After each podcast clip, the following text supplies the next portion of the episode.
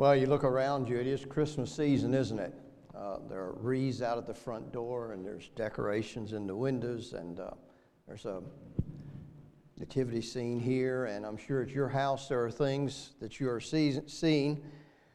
And as a minister, uh, it's always a little um, disconcerting at Christmas time to think, what can I say this Christmas that you haven't already heard? Um, it is a special time for us to reclaim and rehear and retell the Christmas story. And these four weeks of Advent, beginning this morning as we lead up to Christmas, is a time for us indeed to reflect and to remember and to celebrate the coming of our Messiah. For had he not come, there would be no reason for us to be gathered this morning. Uh, I was thinking this will be my 67th Christmas that, yeah. Now, some of them I was too little to understand, okay? But um, I don't know how many Christmases you have celebrated. Maybe you can just think about that a little bit, even you younger ones. How many Christmas, Emma, is this for you? How many Christmas, Chloe, is this for you? Think about that and what can be special and different about this Christmas compared to other Christmases that you have had. Well, open your Bible this morning. I'm going to use a Christmas text. We have four chapters in the Bible that deal specifically with the Christmas story two in Matthew, Matthew 1 and 2, and the first two chapters in Luke. And this morning I want to direct our attention to Luke chapter 2, but I'm going to the latter part of the passage. Now, you might say, well, wait a minute, Dave, this is the first Sunday of Advent. So, why are you starting, why are you having a message this morning from the end of chapter 2? Well, I think that will become evident as we go through. You know, this past March, I had my annual physical, again with Dr. King, and um, I was just reminded again that we all have to learn to wait. And this morning, what I want to focus our attention on is waiting on God. I went to my physical appointment. Uh, I don't remember exactly what hour it was, but I was there early because I was raised that way. If I'm not there five minutes ahead, I'm late. And I went in and checked in, and they took my, my insurance information and so forth, and filled out the updated the paperwork and signed the HIPAA release form, all the different forms that lets Gert check on me if something happens to me. And, and then I went and sat in the waiting room to wait. And I looked at some magazines there a little bit as I waited, and nothing really piqued my interest. So I looked on my phone to see if I had any messages that had come in, and I waited and I waited and I waited. And after it seemed like forever, finally a nurse came to the door and she said, you know, called my name. Oh boy, good. I look at my watch, I'll get in and out of here because I feel great. This is routine. And so we go out and she checks my weight and she checks my, checks my temperature and she checks my blood pressure and my weight is okay, at least I think so. And um, she says, My blood pressure is excellent, and um, um, you know, my temperature is fine, and I feel great, and so this should be really short. And so she takes me back to a room that on the door it says examination room.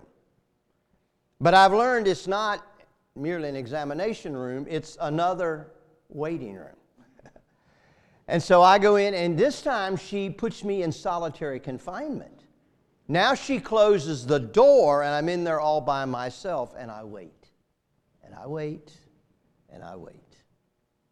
And I wait. And I look at my watch, and I'm thinking of all the things that I have yet to do today that I was squeezing this in. I feel good. I'm ready to leave. I'm ready to go. I'm good. And finally, the doctor comes in, and we have our visit. I was reminded again during that experience that I'm still learning to wait. We all have to learn to wait. From the youngest of us to the oldest, we have to continue to learn to wait. And you know, You and I, as followers of Christ, we cannot walk with God without learning to wait. And God has many ways of compelling us to wait. There are numerous examples I could give in Scripture. Um, think of Lazarus, for instance. Mary and Martha send word to Jesus that their brother is sick thinking he will come and heal their brother. And Jesus waits two days and then he says, Let's go. They, he gets there four days after, G, after Lazarus is buried. And the sisters ask him, different occasions, almost verbatim, the same words Master, if you had been here, our brother had not died. Jesus had them wait. And we know what happened in that situation. David in Psalm 27 came to that realization in his life, and he said, Wait on the Lord, be of good courage, and he will sustain your heart. Wait, I say, on the Lord. And think of David's life of waiting, knowing that he was anointed to be the king,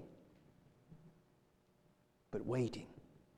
Isaiah said in chapter 40, They that wait upon the Lord shall renew their strength. They shall rise up with wings as eagles. Job said in chapter 14, I will wait for my change. You see, we serve a God who makes us wait. We want God to move at our beck and call. But God does not operate on demand. God is not a button that we can press. When we pray to God and then we press amen, we would like for Him to minister to our needs immediately. But I'm here to say, from my experience, I find that God does not overnight His plans to me. he does not always next day air His plans. It's like the saints of long ago would say to one another, you can't make him hurry. He'll be there, don't you worry. He may not come when you want him to, but he's always on time. Turn with me to chapter 2 of Luke. And I want to read verses 25 through 35. We're going to read about a character in the Christmas story that we don't often think a lot about. Begin at verse 25. And behold, there was a man in Jerusalem whose name was Simeon. And the same man was just and devout, waiting for the consolation of Israel. And the Holy Ghost was upon him. And it was revealed unto him by the Holy Ghost that he should not see death before he had seen the Lord's Christ. And he came by the Spirit into the temple. And when the parents brought in the child Jesus to do for him after the custom of the law, then took he him up in his arms and blessed God and said, Lord, now lettest thou thy servant depart in peace, according to thy word. For mine eyes have seen thy salvation, which thou hast prepared before the face of all people, a light to lighten the Gentiles, and the glory of thy people Israel. And Joseph and his mother marveled at those things which were spoken of him. And Simeon blessed them and said unto Mary his mother, Behold, this child is set for the fall and rising again of many in Israel, and for a sign which shall be spoken against. Yea, a sword shall pierce through thine own soul also, that the thoughts of many hearts may be revealed. These four weeks of Advent, which means coming, these four weeks are meant to slow us down. And you say, right, Dave, good chance of that happening. Christmas time can be such a rush, rush, rush, rush, rush time. But I'm here to call us this morning to slow down. These four weeks of Advent are to make us realize, to recognize that walking with God demands that we learn how to wait. Now, you might say this morning, well, It seems like we're always waiting on God. Do you ever find that? You know, it seems like we're always waiting on God to answer a prayer or to open a door or to reveal our future, His plans for us, to reconcile a broken relationship or to provide what we need in a situation. Well, waiting on anyone is uncomfortable, whether it's a doctor's office or whether it's God. Because when we have to wait, we automatically think something's wrong.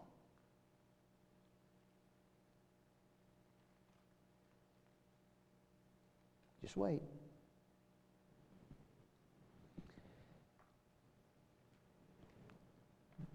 I haven't forgotten where I was. Just, wait. You see how uncomfortable that can be? And that, that wasn't even 30 seconds. You see, waiting is uncomfortable for us because our world has conditioned us to have an inherent disdain for anything that takes too long. You know, technology has conditioned us to hate waiting. The truest sign of a technological advancement is speed. I mean, it's not an, a true upgrade if it's not faster, right? You see, we want our technology, especially today, to give us things on demand.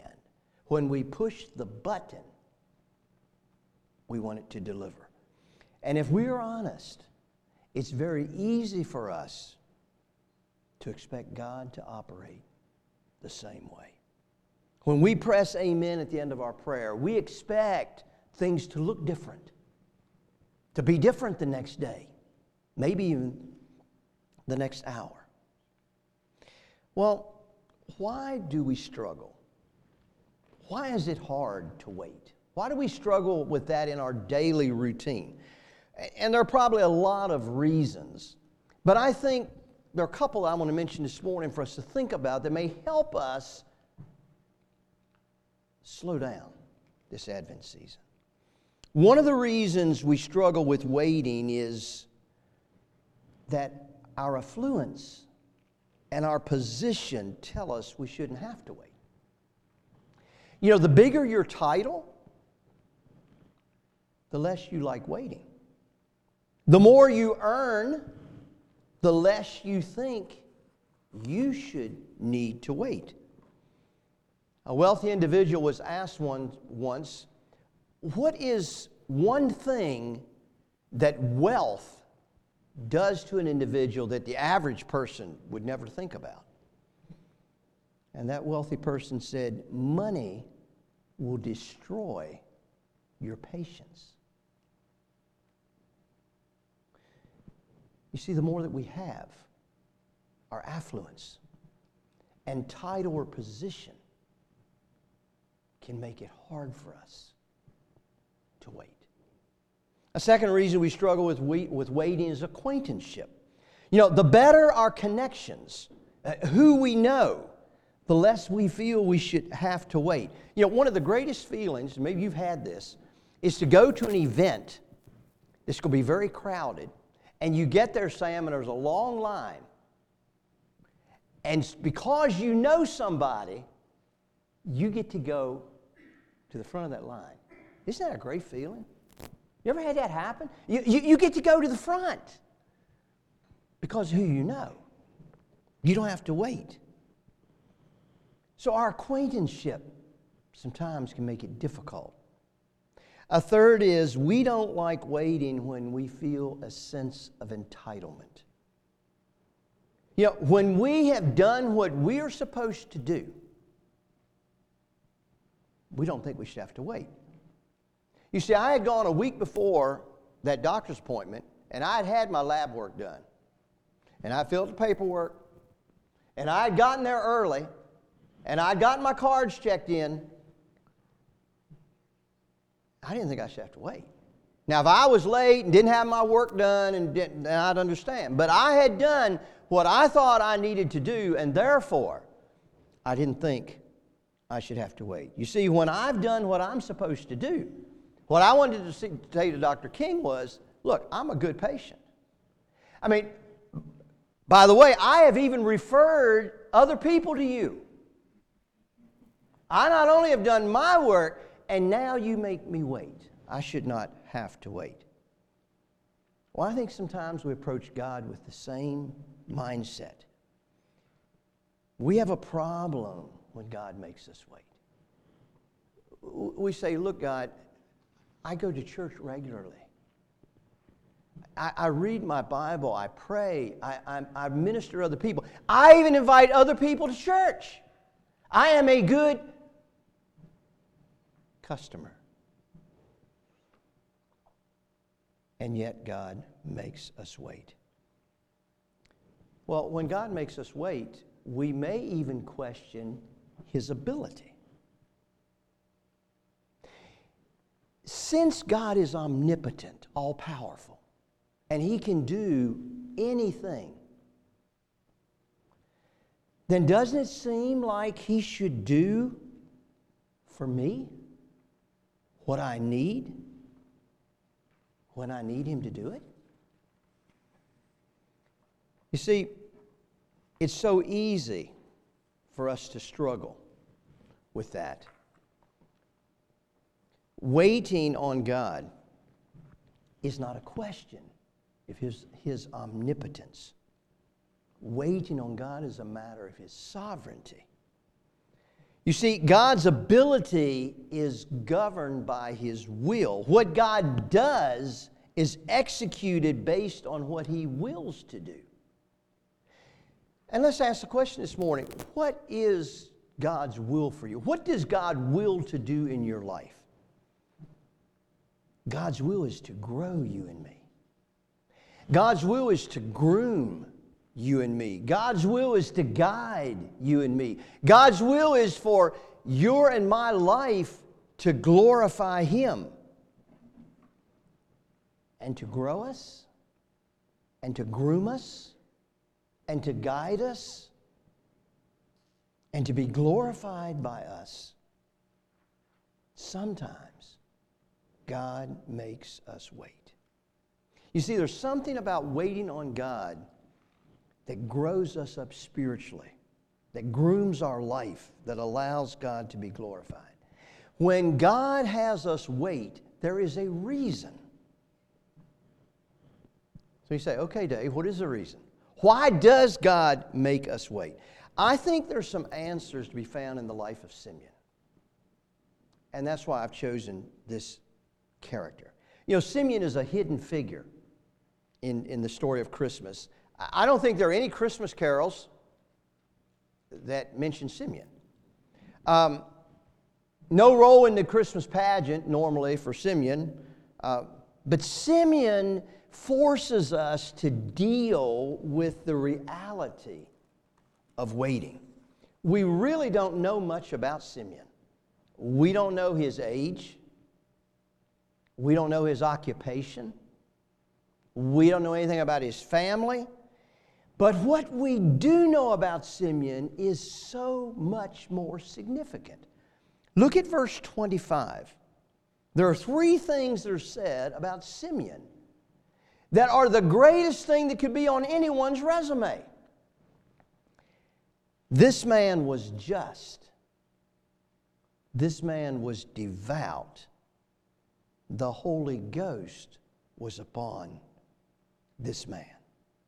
He was waiting for the consolation of Israel. You see, Simeon was keeping the lamp of prophecy burning when religion was at a low ebb in Israel. The Bible says Simeon was waiting. And why was he waiting? He was waiting because he had received a word from God. The word from God that said to him that you will not die until you see the Messiah. Now, I wish I knew how long ago that was. Was that 10 years ago? Was it 10 weeks ago? The Bible doesn't tell us how long he was waiting. But ever since the day of that revelation, Simeon has been waiting. And Simeon learned what you and I have to learn that often God orchestrates a delay between what he promises and when he performs it. When we walk with God, we will inevitably realize that God often allows time to elapse between what he declares he will do and what he does.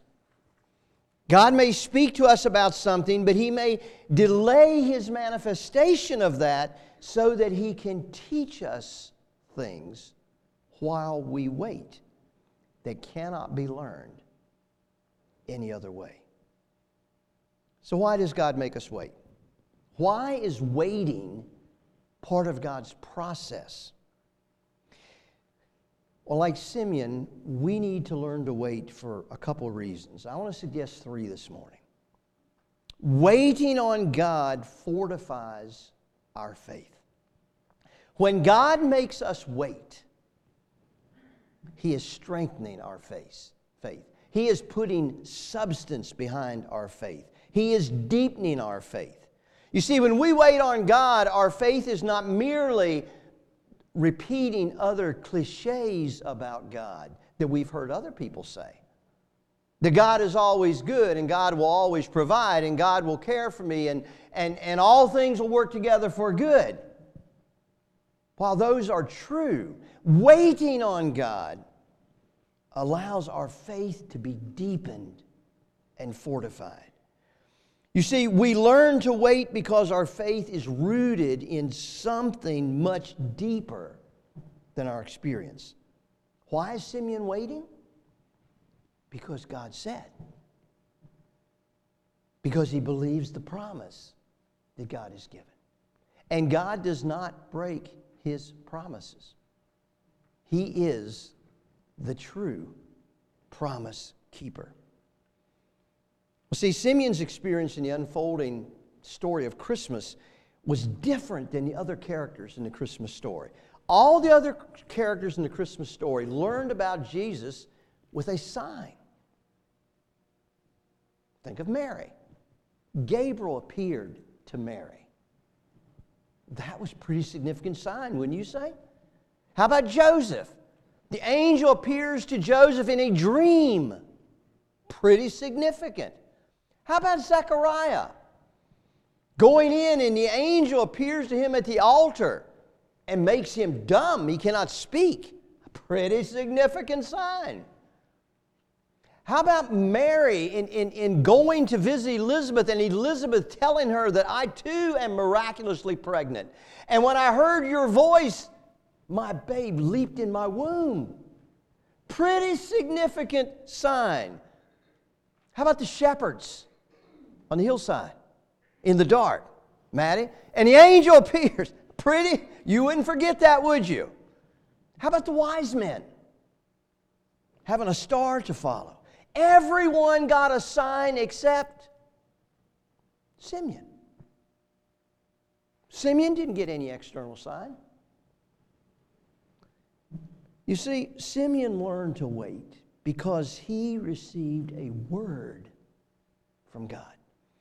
You see, there's a difference between external confirmation and internal revelation. And while external confirmations are wonderful, a deeper faith results from waiting on God because of what God has said He will do. All Simeon has is the word God has given. There's no sign, there's no physical evidence, there's no confirmation. Simeon believes God and he waits on God because he knows what God has said, God will do. You see, when God has us waiting, one of the things that I think he may be trying to, to break is our dependence on external signs. In order for us to believe that He will do what He says He will do. You see, it's easy to wait on God when there's an external sign. It's easy to wait to follow when you got a star. And you know that if I follow this star line, but when there's no star, when there's no vision, when there's no angel, when all I have is what God has said He will do, that's when my faith is deepened. You see, the more we grow in our faith in God, the less we will need a physical sign, nor the confirmation of others. All we need is God's word for us. For as David said, He is our light and our salvation. He is our defender. He is our waymaker, Fred. He is our healer. He is our deliverer. So this morning, as we wait, we continue to learn what it means to wait, as we slow down this Advent season, let's take God at His word. You see, when we learn to wait on God and witness all that God has brought us through, even in this past year, we're at the end of 2023. When we witness all that God has brought us through, our faith will be fortified, it will be strengthened. So, one of the reasons God makes us wait is to fortify our faith. A second reason God makes us wait is while He, while we are waiting, He waits on our worship. While we are waiting on God to work, He is waiting on us to worship. You see, while we wait, it often seems that God is not working. And therefore, since God is not working, something must be wrong. And since something must be wrong, I cease my worship or I decline my worship. You see, while Simeon is waiting on God to provide him the opportunity to see the Messiah, God is at work. Simeon just doesn't see it. Reflect with me a little bit. While Simeon is waiting on God, God appears to Zechariah. While Simeon is waiting on God, Gabriel appears to Mary. While Simeon is waiting on God, Joseph is wrestling what to do. While Simeon is waiting on God, Caesar Augustus is convinced to issue a decree so that Mary and Joseph will travel from Nazareth to Bethlehem so that the prophecy will be fulfilled. While Simeon is waiting on God, Jesus is born in a stable. While Simeon is waiting on God, the angels appear to the shepherds. All of this, Simeon doesn't know. It looks to Simeon like nothing's happening. And yet, while it looks like nothing is happening, with God, things are always happening. Don't miss this. Simeon sees Jesus in the temple that day. How did that happen? Joseph and Mary bring Jesus to the temple to be dedicated, and that is where they encounter Simeon. Now, why is Simeon at the temple? If he didn't know that was the day Jesus would show up. Simeon is at the temple because that is where Simeon has been going while he's waiting. While Simeon is waiting, he is still going to the temple to worship. While Simeon is waiting on God to fulfill his promise, he is still making his way to the temple to worship. Simeon understands what you and I must understand that while we are waiting on God, he is still worthy of our worship. You see, while God has us waiting, He wants to see if we can still worship when it looks like He's not answering our prayer. God needs to know if my worship is based on what He is doing for me, or is my worship based on who He is? While I'm waiting on God to answer my prayer, He is still God. And He is still worthy of my worship. He is still the Creator. He is still the sustainer. He is still the ruler. He is still Jehovah from everlasting to everlasting. While I am waiting, I worship Him for who He is rather than waiting to worship Him for what He does. When you and I consistently worship God for who He is and not merely for what He does, we're going to confuse some people. Some people are going to look at you and me and say, How can you have the audacity to worship God when He hasn't answered your prayer? How can you worship God when we're still in a drought and your crops need rain? How can you still worship God with the loss of your health? How can you still worship God when you've just lost your job? How can you worship God when you just suffered through the, the painful separation of a relationship? How can you worship God when you just found out that you've got cancer? You see, we still worship God in those times while we wait for Him to act. We worship Him because He is still God. I don't need God to do anything in my life for me to come here on Sunday and worship Him. I worship Him for who He is. You see, none of us want to be in a relationship where someone only wants what they can get from us. You ever felt that way? We want someone to love us, to appreciate us for who we are. See, God makes us wait at times to make sure that our worship is not some form of, sanctified manipulation. See, that's what Satan accused Job of to God. Well, yeah, he worships you because you do these things for him. I mean, Job's not stupid. if he does this, you do this. I mean, look what you've done for him. We need to be here to worship him because he is God. We praise him before he is God. When we go to worship, God goes to work. I'm convinced that God is never idle in the life of someone who worships Him. Well, God makes us wait to fortify our faith. I think God makes us wait while He waits for our worship. But I think we find from Simeon's story that God also makes us wait so He can prepare our praise so we learn how to truly thank Him. Look at verse 28. Simeon takes the baby, lifts Jesus up in his arms, and blesses him with his mouth.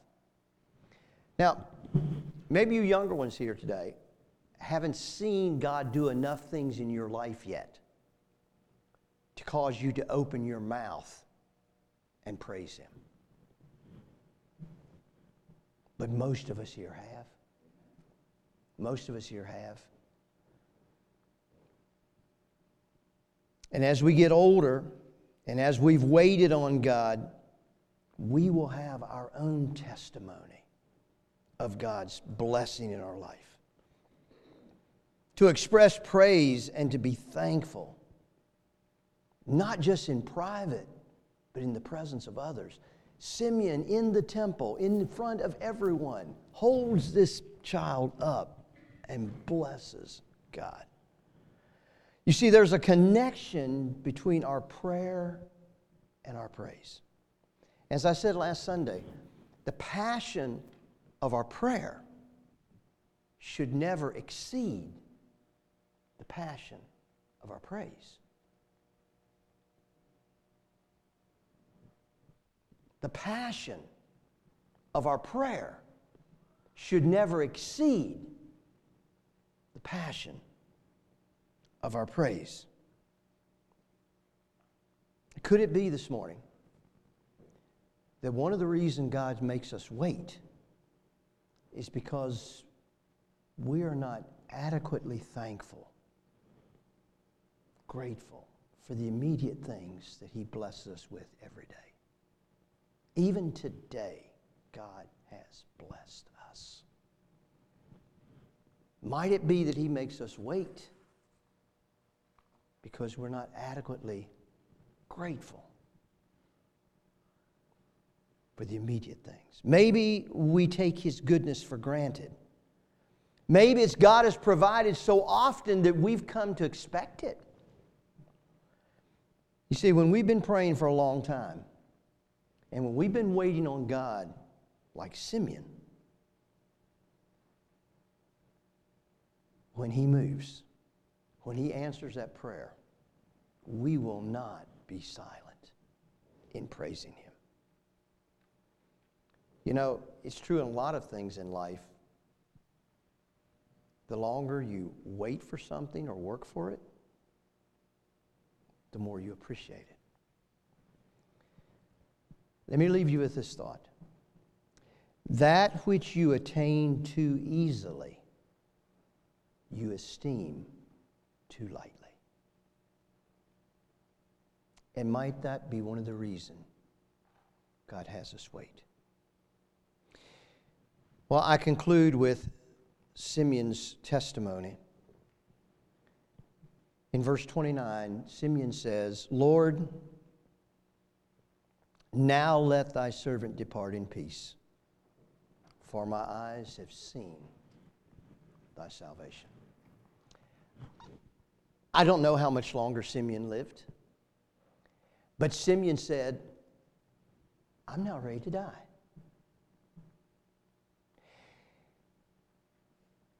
And for all of us, if you have not seen God's salvation in your life, you may have known about Jesus, you know the Christmas story, but if you have not experienced salvation, you're not ready to die. But once you've accepted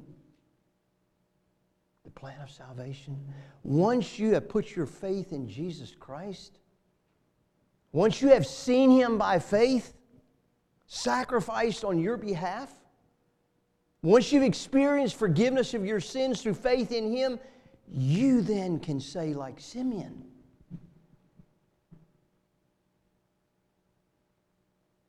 I can face death. No matter our age, we can depart in peace. But until you have seen God's salvation, until you have experienced personally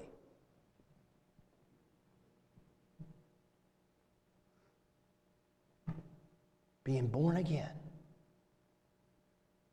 you do not have peace. You're not ready to depart, depart this world in peace like Simeon.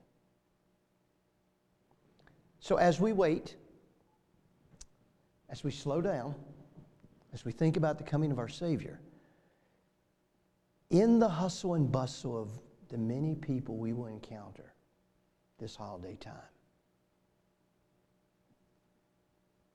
May we extend the true meaning of Christmas. May we invite people to place their faith in Christ. May Christmas be Christmas and not Xmas, so that they too can say, I can depart in peace, for I have seen God's salvation.